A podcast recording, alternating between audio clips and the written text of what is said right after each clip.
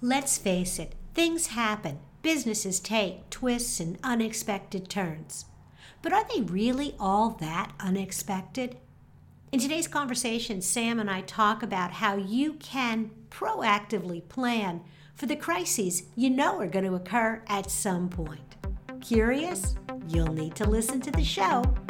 Okay, here we go. Welcome to More Than a Few Words, a marketing conversation for business owners.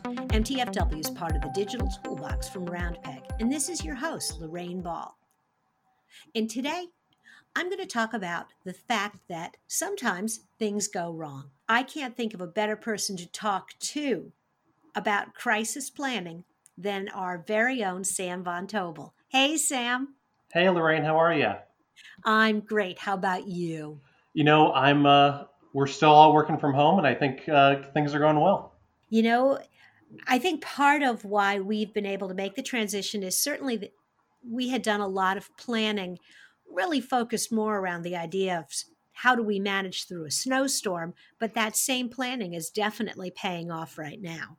For sure. It, no matter what you do, you know, what, what your trade is, you always have to have that sense that something's coming that's going to throw a curveball into uh, into kind of the way things go. And, and I think having that kind of action plan, having things in place to really help you when the unexpected that you know is coming does come. That's kind of a weird train of thought, but it, it really is true. Absolutely. And particularly, not just in business management, and that's a, a whole different arena, but in the area of your marketing, being prepared for those emergencies, being ready to flip on a dime or, or turn something on can really be the difference between not being noticed and really having a knock it out of the park win. I think you've had some really good examples of some of the clients that we've been working with. Want to talk about some of those? You know, a lot of the things you just talked about really comes down to something, you know, I, I know I harp on a lot of things I do for Roundpeg is really being prepared and really having a good structured content calendar and being ready to kind of spring into action. Like you said, the, you know, the first one that comes to mind for me is, is you think of home service providers, you know, people that work in H V A C, you know, every year that heat wave is going to come. You know, during the winter, we're going to have that one brutal day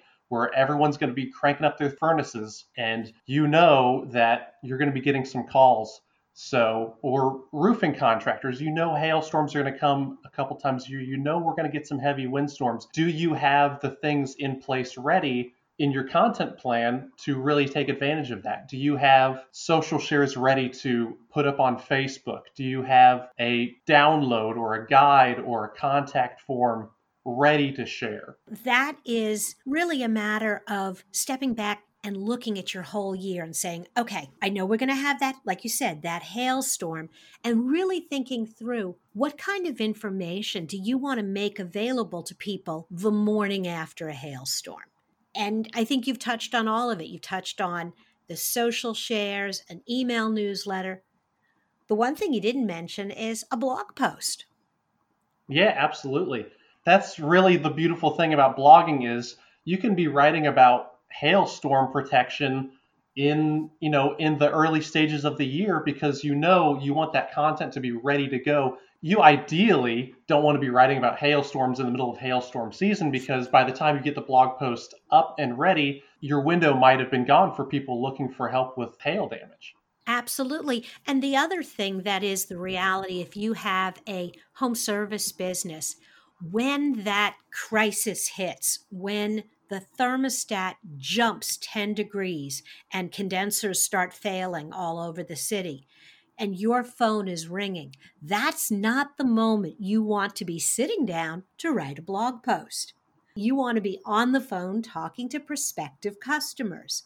And so doing all of the work and having it ready to go two and three months in advance means that all you do is you get up on the morning after a hailstorm, hit send or hit publish, and wait for the phone to ring because it's going to.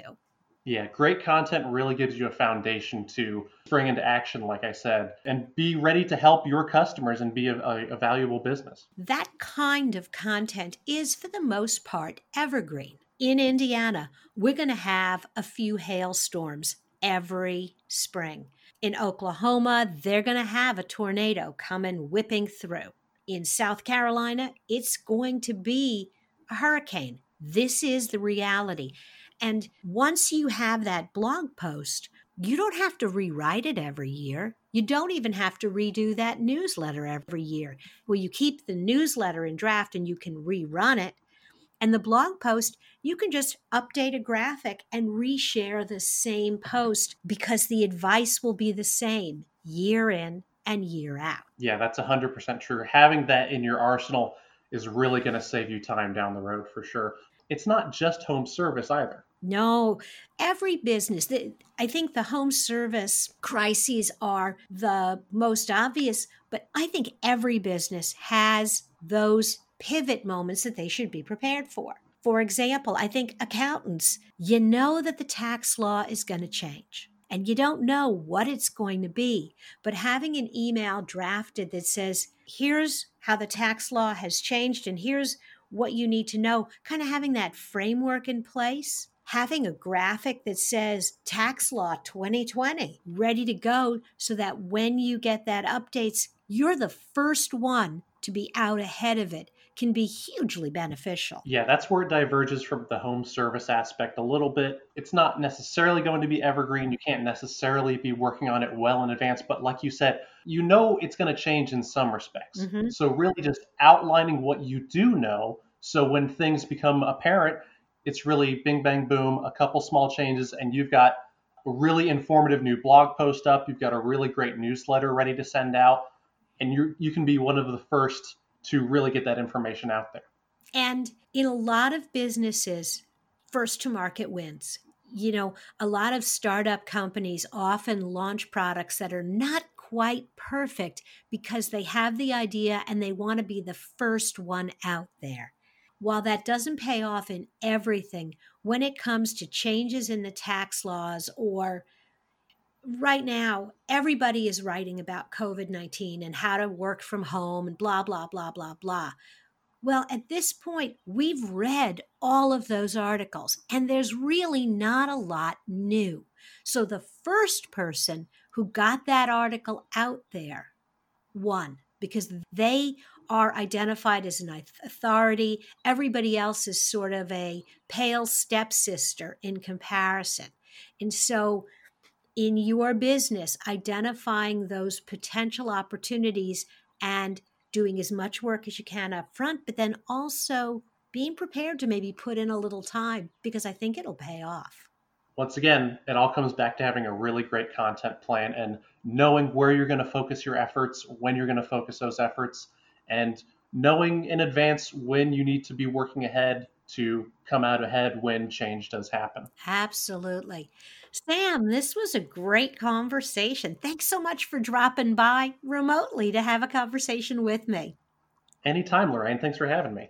If you have enjoyed Sam's comments, be sure to hop by Roundpeg and look for some of his blog posts. He's got a great library of content that he's written on the subject of content marketing and blogging. And if you want to get better at it, that's the place to go. And be sure to look for More Than a Few Words wherever you listen to podcasts.